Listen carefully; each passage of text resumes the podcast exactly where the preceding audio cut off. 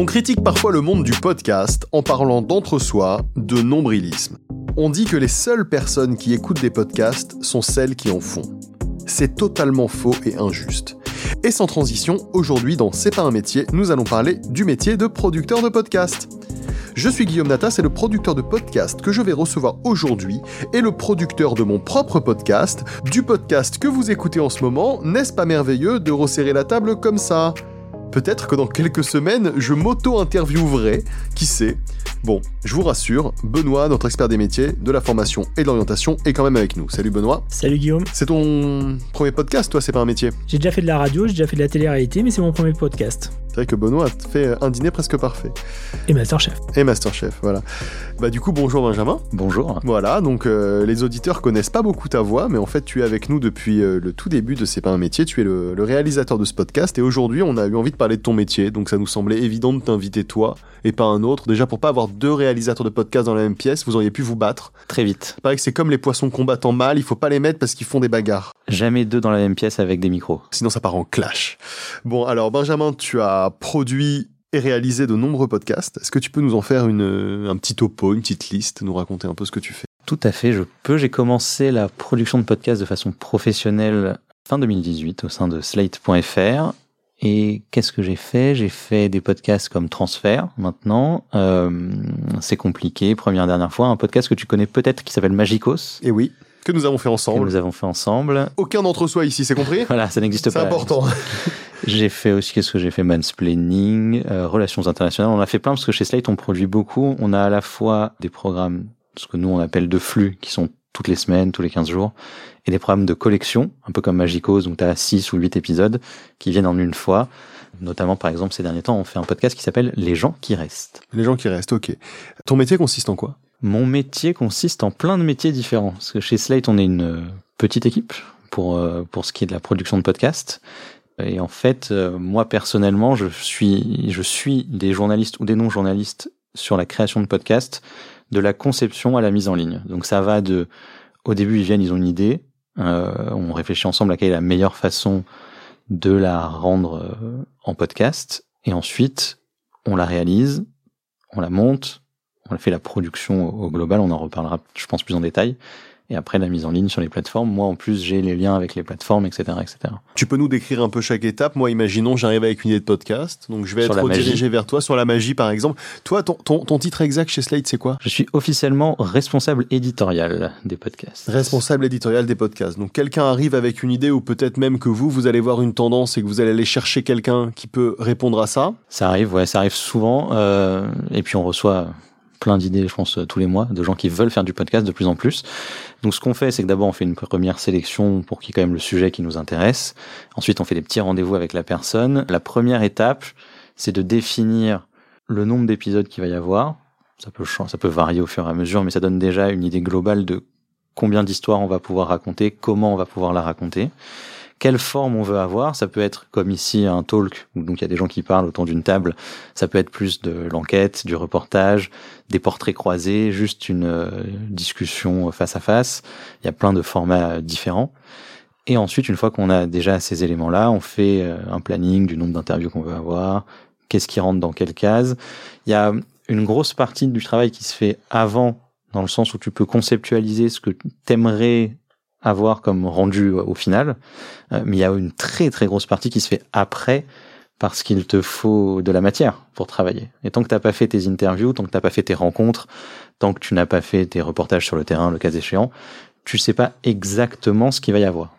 D'accord. Et donc toi, tu gères aussi l'enregistrement comme tu fais pour euh, C'est pas un métier, c'est-à-dire que tu vas être derrière un ordinateur avec une table de mixage et tu t'occupes non seulement de brancher les micros, d'expliquer aux gens comment parler et de t'assurer que tout fonctionne bien. Est-ce que ça, ça fait partie de ton travail ou c'est simplement que tu es multicasquette euh alors, je pense qu'à l'origine, ça devrait pas faire partie de mon travail. Ça le fait euh, par la force des choses parce que, comme je le disais, on est une petite équipe. À savoir que sur la partie technique, par exemple, on est trois à être compétents, euh, à être capable de le faire. Et c'est assez récent. Pendant très longtemps, on n'était que deux. Comme on enregistre beaucoup de choses chez Slate, on fait, euh, en ce moment, on publie sept épisodes par semaine. Donc il y a beaucoup, beaucoup de trucs qui sortent. Je peux pas être partout et on, on ne peut pas être partout. Mais effectivement, ça fait partie de mon travail aujourd'hui. Ça fait pas nécessairement partie du travail de production traditionnellement, puisqu'il y a quand même des gens dont le métier c'est la réalisation pure, c'est euh, les métiers du son. Nous aujourd'hui, par exemple, on a on est accompagné par une personne dont c'est vraiment le métier, qui a été formée purement pour la prise de son, le montage, le nettoyage des pistes, etc., etc., qui fait donc des trucs comme moi je peux les faire, mais il les fait souvent beaucoup plus vite et beaucoup plus efficacement, parce que c'est son métier, il a été formé pour ça. Euh, donc moi je touche à tout parce que dans la chaîne de création chez Slate, il faut qu'il y ait des personnes qui puissent être là de A à Z mais c'est pas nécessaire dans le métier de producteur de podcast. Donc toi, c'est pas ta formation C'est pas ma formation. Moi, j'ai une formation de journaliste. Je suis journaliste à la base. Ou quand même, j'ai fait, donc j'ai été formé euh, notamment au CFPJ dans une formation qui comprenait un peu de radio, par exemple. Et quand tu fais la formation de radio en tant que journaliste, on t'apprend à enregistrer, à faire en sorte que ça ressemble un petit peu à quelque chose. C'est pas très poussé, tu passes euh, une semaine dessus, alors que quand c'est ta formation, tu passes deux, deux ans par exemple dessus, mais tu peux avoir les bases. Euh, et après, euh, en te formant toi-même, en t'habituant, en étant très concentré sur ce que tes oreilles entendent, tu peux faire des choses propres. Nous, chez Slide, pendant très longtemps, on avait personne qui était formé au son, spécifiquement vraiment formé au son, c'est assez récent. Et pourtant, euh, on n'a jamais eu de retour de gens qui nous disaient que ça sonnait pas bien, que c'était désagréable. C'est très important d'avoir un son qui qui est pas agressif. C'est juste que si tu es un peu minutieux et que tu cherches le truc, tu peux l'avoir euh, une fois que tu as une formation assez basique. Donc sur une grosse partie de ton métier, tu as quand même été autodidacte. Beaucoup. Mais euh, parce que c'est un métier alors le, les métiers du son sont pas récents, mais l'intérêt du pour le podcast au sein des rédactions est récent. Et donc, on a eu tendance à prendre des journalistes à la base, parce que c'est avec ce, ce, genre de gens formés comme ça qu'on travaille. Et par contre, personne n'était formé pour être vraiment purement euh, manipulateur du son. Oui, parce que c'est un des seuls domaines journalistiques où, où, le fond et la forme sont gérés par les mêmes personnes. Enfin, ça viendrait pas à l'idée d'un journaliste télé d'aller prendre la caméra lui-même et de cadrer ses propres reportages. Enfin, sauf vraiment. Euh... T'as les JRI qui le font. Il y en a hein, quelques-uns qui font ça, c'est vrai, ceux qui prennent des photos, mais. Là, ça s'est fait aussi, je pense, pour une question euh, économique, qui est que la presse, c'est compliqué, on va dire, en règle générale. Et donc, si t'as une personne qui peut faire un peu tout, c'est mieux. En vrai, comme on a tendance maintenant quand même à de plus en plus se professionnaliser, ça commence un petit peu à se séparer. T'as des auteurs de podcasts. Nous, il y a des journalistes qui viennent travailler avec nous. On leur donne cet accompagnement technique de la part de Slate en interne parce qu'ils n'ont pas ce bagage-là. Notre travail, c'est aussi ça. Il y a des journalistes qui viennent travailler avec nous qui sont capables d'aller dans des conditions dégueulasses, genre en manifestation, prendre du son et que ce soit nickel, ou du moins en tout cas assez agréable à écouter. Correct, ouais. Correct. Et ça marche. Et il y en a qui sont pas capables de le faire. Et dans ces cas-là, on les accompagne nous parce que ce qui nous intéresse, c'est l'idée avec laquelle ils sont venus. Donc on la chope et on les accompagne avec eux pour que ça rende quelque chose. C'est quoi la partie que tu préfères dans, dans ton métier? La partie que je préfère, je pense qu'il y en a plusieurs. Il y a une partie que j'aime beaucoup, c'est la conception au début. Pour moi, c'est un peu comme si on avait une sorte de, on a un problème, on veut raconter quelque chose. Et moi, une grosse partie de mon travail, c'est d'aider des gens, soit qui sont habitués à raconter des histoires en tant que journaliste, mais pas à l'audio, soit pas du tout parce que c'est pas leur métier, à faire en sorte que on arrive à raconter cette histoire de la meilleure façon possible. Et ça commence dès la conception. Et ça se termine, ce, ce truc-là, à la fin, sur le, la partie finale du montage. C'est-à-dire que tu as toutes tes petites briques. T'as, pour prendre un exemple concret, là, donc en ce moment, euh, je suis sur donc, le podcast Les gens qui restent, qui est un podcast sur le deuil, et euh, c'est beaucoup de choses qui se croisent. Donc on a fait plein d'interviews, ça fait des petites briques, et il faut construire une maison après. T'as une partie qui est liée à la musique aussi, où tu passes du temps en studio avec des compositeurs pour créer une ambiance, etc., etc. Et cette partie-là répond directement à ta partie de conception au tout début, quand tu dis voilà j'aimerais que ça ressemble à ça, donc il va me falloir ceci, cela, comment on le fait. Et une fois que tu as toutes tes briques, après tu construis ta petite maison. Ces deux parties-là, j'aime, ce sont vraiment deux moments que j'aime beaucoup. Et il y a un moment que j'aime bien aussi, c'est dans ce genre de podcast-là, donc pas comme le talk comme on fait ici. T'as de la voix off, t'as une narration qui vient, quelqu'un te raconte quelque chose. Et on passe beaucoup de temps en studio avec les, les journalistes ou les, ou les podcasteurs en tout cas, les podcastrices qui viennent pour raconter ce qu'elles ont raconté. C'est très difficile de parler dans un micro pour raconter une histoire quand t'as pas l'habitude et quand c'est pas une conversation comme on est en train de le faire là. Et ça peut m'arriver de passer deux heures avec quelqu'un pour enregistrer 15 minutes de contenu parce qu'on cherche le bon ton, la bonne façon de faire. Et c'est beaucoup de réécriture par exemple. On écrit beaucoup avant pour avoir le déroulé, mais on se rend compte quand on le dit qu'il faut changer la moitié du truc et on le fait en direct. Et ça, toi, tu as une expérience là-dessus parce que tu as eu ton propre podcast, euh, je crois, avant d'être chez Slate, tu as eu un podcast qui a bien fonctionné Un podcast quotidien J'ai eu un podcast quotidien pendant presque un an. J'ai fait 358 épisodes, je crois. C'est ma, juste ma petite déception sur cette, sur ce podcast. C'est de pas avoir fait un an complet. Mais effectivement, j'avais un podcast qui s'appelait deux minutes avant de dormir. Bah, sort deux épisodes encore. T'as quoi faire ça ce soir et demain. Et puis ça, c'est réglé, tu vois. Euh, ça s'appelait deux minutes avant de dormir. Comme son nom l'indique, ça durait deux minutes. Et c'était surtout sur, euh, les petites pensées que tu peux avoir avant d'être couché. Enfin, quand tu es en train de t'endormir, quoi effectivement, c'est, ça marchait pas trop mal pour l'époque. C'était pas du tout le même nombre d'écoutes que ce que tu peux faire maintenant, mais ça a terminé vers euh, 10 000 au mois, je crois, ce qui est plutôt pas mal pour un truc qui était fait dans ma chambre euh, avec mon petit micro. Et c'était purement, pour le coup, effectivement, euh, c'était une sorte de billet d'humeur, quoi. Donc là, c'était purement de l'écriture. Mais après, toute ma formation, c'est d'écrire. Et il y a eu de la fiction dans ce podcast. C'est vrai qu'il y a, eu de la fiction. Il y a eu une très bonne fiction. Moi, je sais que c'est comme ça que je t'ai découvert et il y a eu une très bonne fiction. C'est gentil euh, de le signaler, je l'oublie euh, parfois. Donc, euh, allez, écouter, allez écouter la fiction. 30 chapitres, je crois. C'était 30 chapitres de ouais, 2 minutes. C'était un mois, c'est très bien. Merci beaucoup. Mais ouais, c'était en fait, moi, ma formation, c'est l'écriture. Donc, j'aime accompagner les gens là-dedans aussi quand ils savent pas exactement comment faire pour donner forme à leur podcast. Donc du storytelling. Euh, du storytelling. Chez les journalistes, on n'appelle pas ça comme ça, mais ouais, du storytelling. Ouais, mais dans, dans, dans le podcast, j'ai l'impression qu'on est quand même un peu entre la narration et le journalisme. Enfin, ça va dépendre des, des formats. Ça dépend des sujets, surtout. Euh, et en fait, on le fait de plus en plus. C'est pour ça que je, te, je le disais que moi, je pense fondamentalement que là, on va se diriger vers un. Si on arrive à vraiment professionnaliser le milieu et en faire une industrie, parce que c'est en train d'être euh, transformé en industrie, on va continuer à travailler avec des journalistes, mais on va surtout travailler avec des gens qui se définiront comme auteurs et autrices. Et eux, il faudra les accompagner techniquement, etc., etc. Mais c'est des gens qui vont effectivement te dire, j'ai peut-être une super histoire à raconter sur la politique, mais moi, je le fais pas en tant que journaliste, je le fais en tant qu'auteur. Donc, avec tout ce que ça peut euh, induire, c'est-à-dire la façon de le raconter est pas exactement la même, la position est pas la même, et tu racontes la société mais différemment. C'est quoi la partie la plus pénible euh, de ton métier? La partie la plus pénible, de façon extrêmement personnelle, moi, un truc qui, comme en fait, comme je suis là à la conception, je suis souvent là aussi à l'enregistrement, et qu'après je finis avec mes petites briques, nettoyer euh, un fichier, c'est-à-dire tu réécoutes plein de fois la même chose, euh, pour moi, c'est un peu fatigant. Parce que en fait, je l'ai entendu déjà 25 fois, donc réécouter pour chercher exactement le moment où là il y a un bruit qui convient pas, là il y a un truc qui va pas c'est sympa les premières fois, mais au bout d'un moment, c'est un peu épuisant. Ça, c'est vraiment de façon très personnelle. Et je pense que, en vrai, le truc qui demande le plus de, d'attention et de, et de perception, c'est que tu, tu travailles avec des, donc des auteurs ou des journalistes. Et eux-mêmes ont des besoins, ont des envies qu'il faut parfois accompagner, parfois pas. Donc tu es obligé d'avoir une perception de, en tant que producteur, si tu veux, tu travailles pas tout seul, tu fais pas ton podcast. Tu fais le podcast, t'aides quelqu'un à faire son podcast, c'est une sorte d'accoucheur. Donc tu dois à la fois aider la personne à aller dans la bonne direction, mais tu dois aussi parfois suivre ce qu'elle veut parce que c'est son podcast, c'est pas le tien.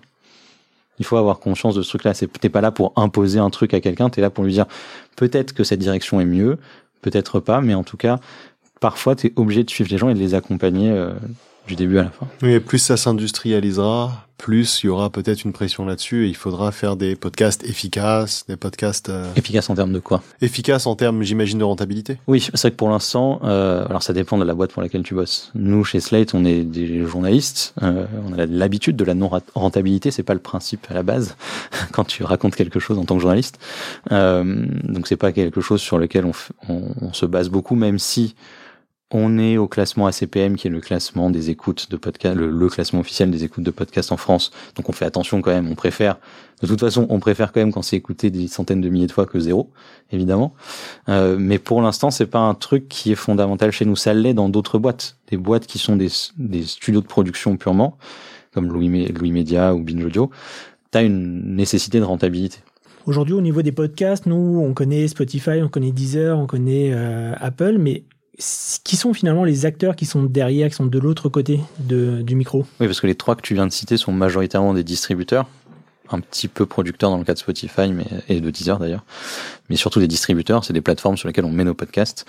Les acteurs derrière, il y a en France, il y a eu une explosion ces dernières années de la création de studios de production de podcasts. Il y en a des très gros, donc euh, comme euh, Binge Audio, il y a Arte Radio qui est euh, historique. Et euh, Binge Audio, Louis Media, Bababam, Paradiso, il y en a beaucoup. Donc tu as cette partie-là qui sont vraiment des studios dédiés au podcast. Il y a une partie presse avec des magazines, donc comme Slate par exemple ou d'autres, qui font du podcast. Parfois juste pour en faire un ou deux euh, sur un sujet qui les intéresse. L'équipe fait deux podcasts, je crois maintenant, ou parfois plus franchement comme nous, où en fait on fonctionne en tant que organe de presse, mais comme un studio de production, on est une petite équipe à l'intérieur qui fait vraiment que ça, euh, et ça représente euh, la moitié de ce que Slate produit à peu près quoi entre l'écrit et l'oral. Donc t'as ces deux façons-là de fonctionner, et il y a évidemment les amateurs, même si certains sont plus pros que certains pros, qui sont en vrai la grande majorité des podcasts que tu vas trouver. Il y a des dizaines et dizaines de podcasts qui sont créés chaque mois, il y en a peu qui sont créés par des professionnels, euh, des gens qui vivent en tout cas du podcast.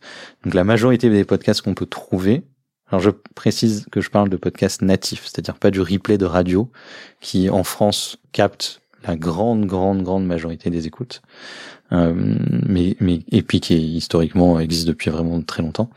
Mais le podcast natif, donc qui n'est pas diffusé par des radios, c'est quand même encore aujourd'hui majoritairement des gens qui ne gagnent pas leur vie avec. Tu dis que c'est la grande majorité, ça vient de la radio. C'est quoi la proportion?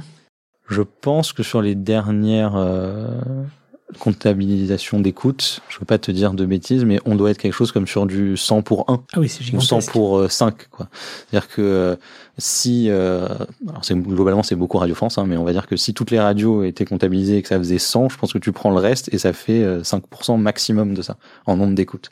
Parce que c'est dantesque et gigantesque en face. Nous, aujourd'hui, si tu veux, il y a, y a un classement avec les radios qui est fait par Médiamétrie et les producteurs indépendants, donc il y a un syndicat de producteurs indépendants qui s'appelle le PIA. On a décidé de pas aller dans celui-là et on a décidé d'aller dans un autre qui s'appelle l'ACPM qui historiquement fait déjà les classements des sites internet de presse. Donc on est dans le classement de l'ACPM et dans le classement de l'ACPM, le premier studio de France, ça fait 5 ça fait 4 à 5 millions d'écoutes.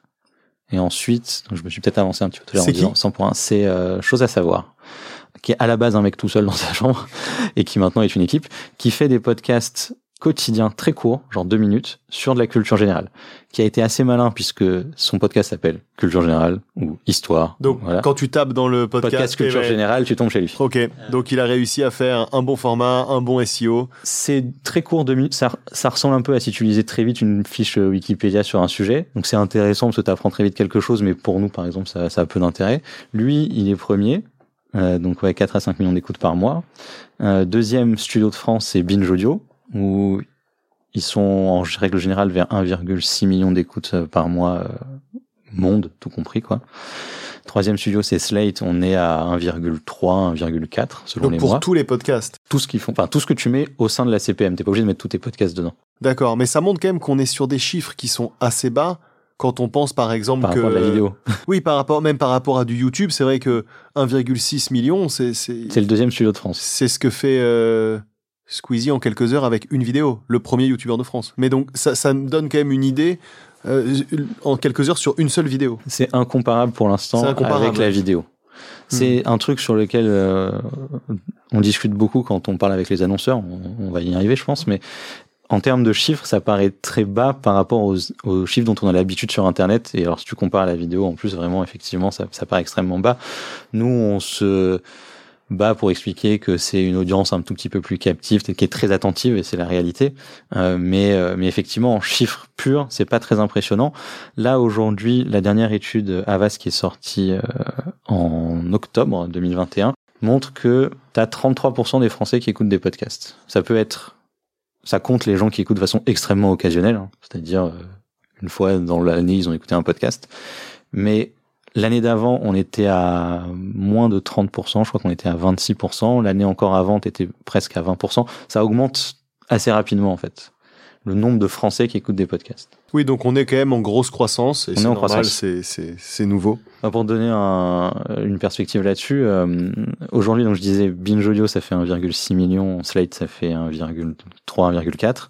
Il y a un an encore, on faisait seulement 50% des écoutes de Binge, qui étaient déjà aux alentours de 800 000.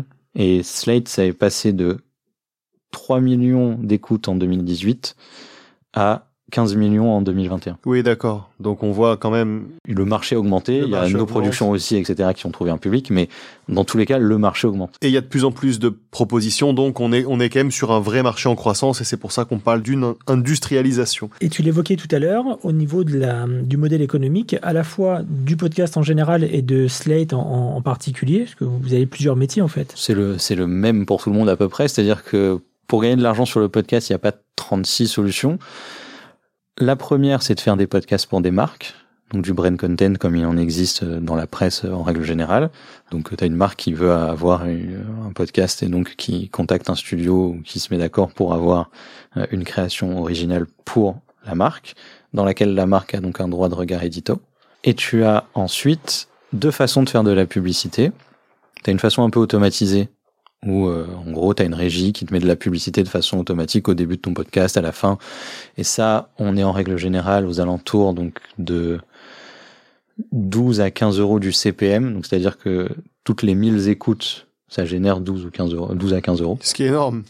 Quand on connaît les chiffres des autres. YouTube, justement, ouais. Par rapport au reste, oui, bien Oui, sûr. oui, donc on voit aussi que très clairement, la publicité devant un podcast coûte beaucoup, vaut beaucoup plus cher. Elle est encore assez rare, c'est-à-dire que pour l'instant, on a du mal à convaincre encore les annonceurs de la pertinence de la chose, mais elle existe. Et l'autre façon de faire de la publicité, c'est ce qu'on appelle nous le host thread, et donc en fait c'est la personne qui présente le podcast qui te dit la pub au début. Il va te vanter les, les mérites d'un produit, de quelque chose comme ça. Ça, c'est valorisé plutôt à 60 euros du CPM. C'est le, c'est la, c'est la base de l'industrie. Il y a des studios qui, il y a pas très longtemps, il y a une, euh, un portrait, je crois, qui est sorti dans Stratégie, il me semble. Euh, il y a des studios où ça peut monter à 85 euros du CPM, par exemple. Parce que ça, c'est le nec plus ultra. Ah, C'est-à-dire que, comme si tu veux, dans le podcast, c'est souvent très incarné, donc tu, tu sais qui est-ce qui te présente le podcast. Là, par exemple, ce podcast, c'est Guillaume. Là, il y a, il y a un- quelqu'un qui représente le podcast. Et a priori, si c'est cette personne-là qui te fait la publicité de quelque chose, tu lui fais plus confiance. Parce qu'il va pas être. euh, Tu vas pas te faire de la pub pour un truc dans lequel il croit pas du tout, parce que tu reconnais sa voix. Donc en Ouais. fait, toi, tu es déjà dans l'univers du podcast aussi. Là, par exemple, récemment, on a eu un host thread comme ça sur notre podcast Transfert. Donc Transfert, c'est le deuxième podcast natif de France. C'est euh, un million d'écoutes presque par mois. C'est quoi comme podcast? Vous parlez de quoi? C'est un podcast où des gens euh, lambda viennent raconter une histoire extraordinaire qui leur est arrivée. D'accord. C'est un podcast long, ça dure plutôt genre 30-40 minutes de monologue. Et il y a pas très longtemps, par exemple, on a eu un partenariat avec Sonos. Et donc, en fait, c'est la voix de transfert qui d'habitude te fait l'introduction de transfert, parce qu'il y a toujours une petite description avant que l'histoire commence, qui te fait une petite histoire de une minute sur euh, c'est super, avec Sonos, je peux écouter transfert en famille, euh, même en me baladant, etc., etc. Et ça, c'est valorisé plus cher que juste un spot automatisé de Sonos au début, avec leur voix à eux qui te dirait venez chez nous. Qui est, qui est en plus voilà de la pub telle qu'on l'a. En fait, là, on est quasiment dans le placement produit, un peu. euh, T'es un peu entre deux. ouais. un peu bien fait, mais, euh, mais on n'est pas très loin de. Ok, ok. Donc ça, c'est le modèle aujourd'hui. euh, C'est l'idéal pour tout le monde dans un sens, puisque pour le product, enfin le créateur, ça te laisse libre de ta ligne édito ensuite, contrairement au du brand content où tu fais du contenu pour une marque. Et pour la marque, c'est un impact fort sur les gens qui écoutent puisqu'il est lié à la personne qui présente le podcast. Pour revenir un peu sur ton métier, c'est quoi la journée type d'un réalisateur de podcast comme toi? Alors comme je te disais au début, moi je fais beaucoup beaucoup de métiers très différents. Euh, ça peut aller de, du matin un rendez-vous avec Amazon parce qu'on veut débloquer un projet avec eux par exemple, à l'après-midi euh, expliquer à quelqu'un que son projet nous nous plaît pas et qu'on n'en veut pas. Et au milieu tu fais une heure en studio parce qu'il faut enregistrer quelque chose, deux heures de montage parce qu'il y a l'épisode de demain qui est pas terminé, euh, un coup de fil avec le compositeur de l'épisode de dans dix jours parce qu'on n'a pas encore reçu la musique. C'est hyper varié. Un réalisateur purement, en tout cas dans le sens technique de réalisateur, quelqu'un qui ferait vraiment la partie enregistrement par exemple, on en a euh, chez Slate, il passe la moitié de son temps en studio à faire les enregistrements et la moitié de son temps à nettoyer les pistes, les rendre propres pour qu'ensuite on ait des, ce que je disais tout à l'heure, des briques qu'on peut assembler. Voire il fait un préassemblage lui-même. Tu passes beaucoup de temps devant un écran, tu sors peu euh, de ton bureau, et tu as beaucoup de temps de casque sur les oreilles ou d'enceinte face à toi allumée aussi. Au niveau du métier, il nous a dit que c'était finalement très large. Euh, si on fait un parallèle, ça ressemble effectivement beaucoup au JRI. C'est certainement le, plus proche, donc journaliste reporter d'image, qui s'apprend en, école de journalisme. Donc là, plusieurs écoles, effectivement, font des spécialités en audio qui sont finalement leurs spécialités radio, où ils rajoutent maintenant de plus en plus des petites euh, portions, je dirais, euh, euh, spécifiques podcast. C'est encore timide, mais ça, ça fait vendre, donc généralement, ils le mettent bien, bien en avant. Donc ça, c'est la première formation, j'ai envie de dire, dessus. En parallèle, tu nous as parlé aussi des métiers du son, donc les métiers effectivement qui mènent, les formations qui mènent à l'ingénieur du son. Finalement, pour quelqu'un qui veut travailler dans le monde du podcast, c'est quelle est la voie royale? C'est plutôt journalisme ou c'est plutôt euh, ingénieur son? Je pense que ça dépend de ce que tu veux faire à la fin. C'est-à-dire que euh, la formation d'ingé son va t'amener à travailler dans des studios, mais peut-être euh, peu à raconter toi-même des histoires. C'est-à-dire que tu vas accompagner vraiment très fortement et parfois de façon euh, pousser. Si tu es réalisateur, euh, il y a des réalisateurs par exemple chez Arte Radio qui qui sont des co-créateurs parce que euh, toi tu viens avec ton histoire mais eux vraiment ils te font la mise en son, tout est calé, il y a des blocs dans tous les sens, des, des petits des petites astuces de montage et tout qui font que toi tout seul tu t'aurais pas réussi. Donc là-dedans ils sont co-créateurs mais c'est un peu plus rare souvent ce qu'on ce dont on a besoin aujourd'hui, c'est des gens comme les journalistes n'ont pas la technique pour les accompagner sur ce truc-là. Journaliste, je disais tout à l'heure, moi je pense qu'on va de plus en plus vers des auteurs. Euh, donc, est-ce qu'il y a une voie royale aujourd'hui? C'est compliqué à, à, dire puisque c'est très récent comme industrie, le podcast en lui-même. Aujourd'hui, tu as beaucoup de gens qui sont journalistes qui en font. Le vrai truc pour moi, c'est qu'il faut avoir en tout cas conscience de ce qui est possible et de ce qui est impossible. Donc avoir une formation technique même minimale est important. Ne serait-ce que parce que toi, tu sors d'une école et tu peux dire à un média ou à une boîte de prod, je suis capable tout seul d'aller faire un enregistrement et que ce soit propre quand je vous le rends, c'est valorisable. Nous, par exemple, on travaille pour transfert, donc c'est des journalistes externes qui vont poser des questions et qui vont faire les interviews. On les accompagne en amont parce qu'avec eux, on vérifie que l'histoire est intéressante, etc., etc. Mais Parfois, les gens peuvent pas se déplacer en studio ou venir chez Slate. Donc, on envoie des journalistes pour le faire. Un journaliste qui est capable de nous dire, j'ai une super histoire, la personne peut le raconter, je peux l'interviewer, et en plus, je vais vous rendre un son propre, correct, quasiment terminé. Vous avez juste à mettre la musique et à faire quelques coupes parce qu'on vérifie toujours tout. C'est plus valorisé simplement un journaliste qui nous dit j'ai besoin qu'on m'accompagne, que quelqu'un fasse le montage, etc., etc. Donc là-dessus, je pense que ce qui est impératif, c'est d'avoir un minimum de connaissances techniques. Ensuite, ça dépend de ce que tu veux faire. Est-ce que tu veux être la personne sur laquelle on se repose tout le temps pour cette partie-là, ou est-ce que toi tu, il y en a, et c'est important parce que aujourd'hui ici, le studio dans lequel on enregistre, moi, je l'ai monté euh, avec mes petites connaissances. Et puis, la dernière fois, il y a une personne dans ses vrais métiers qui est passée qui m'a refait la moitié des câblages machin et tout. Est-ce que c'était plus propre, mieux organisé, meilleur pour le son, etc., etc. Donc, c'est nécessaire, mais c'est pas le même métier que celui qui est aujourd'hui journaliste qui fait des podcasts et qui après, je pense, deviendra plus des auteurs. Pour un lycéen qui nous écouterait et qui aurait envie de travailler dans le monde du podcast, est-ce que le conseil, c'est de lui dire de s'y mettre finalement et de tester par lui-même et d'essayer de lancer un podcast? J'ai l'impression que dans tous les métiers qu'on fait, c'est un des rares où on peut tester avec finalement très peu de matériel et juste, et juste beaucoup d'envie.